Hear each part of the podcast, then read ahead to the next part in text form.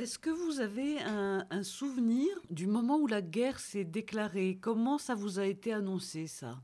Ça nous a été annoncé par nos parents. Dans un premier temps, on a trouvé que c'était assez exaltant. Nous étions des gamins de 9 et 10 ans et nous jouions déjà à la guerre dans le tas de sable avec les soldats de plomb. Et là, c'était la guerre en vrai.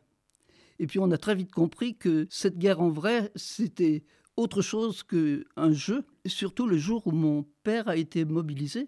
Et à ce moment-là, je me revois sur le quai de la gare, l'emportant pour son premier engagement, et moi pleurant comme une madeleine, car personne ne m'avait dit qu'on pouvait revenir vivant de la guerre.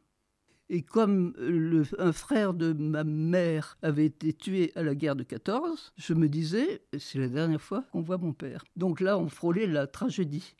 Alors, Dieu merci, je n'ai jamais osé poser la question, parce que autant les enfants maintenant pose des questions à tort et à travers, judicieuses ou pas, mais avec une grande liberté. Autant à cette époque, j'aurais été gêné de poser la question à ma mère en me disant si elle me dit oui, tout le monde est tué, elle va se mettre à pleurer et on va tous être dans la douleur. Alors autant que je garde ma douleur sans avoir à la partager. Et puis, Dieu merci, dans les conversations d'adultes, on a compris qu'on revenait. Ça, ce souvenir, c'est un souvenir qui est vraiment très dur.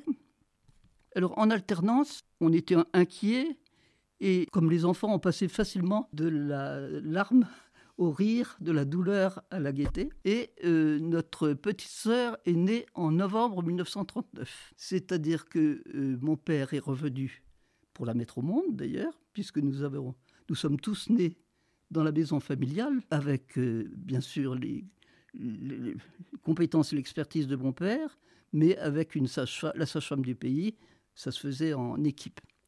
Bref, il est revenu pour la naissance de ma sœur, et là, comme c'était quelque chose de très, très joyeux, très attendu pour nous, ça faisait 9 mois qu'on attendait.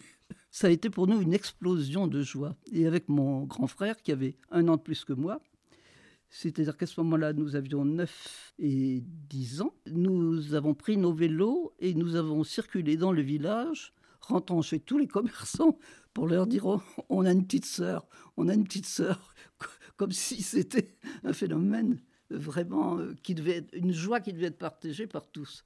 Et naturellement, les gens du pays ont bien voulu manifester aussi leur plaisir d'avoir une nouvelle habitante à Montberle-sur-Saône.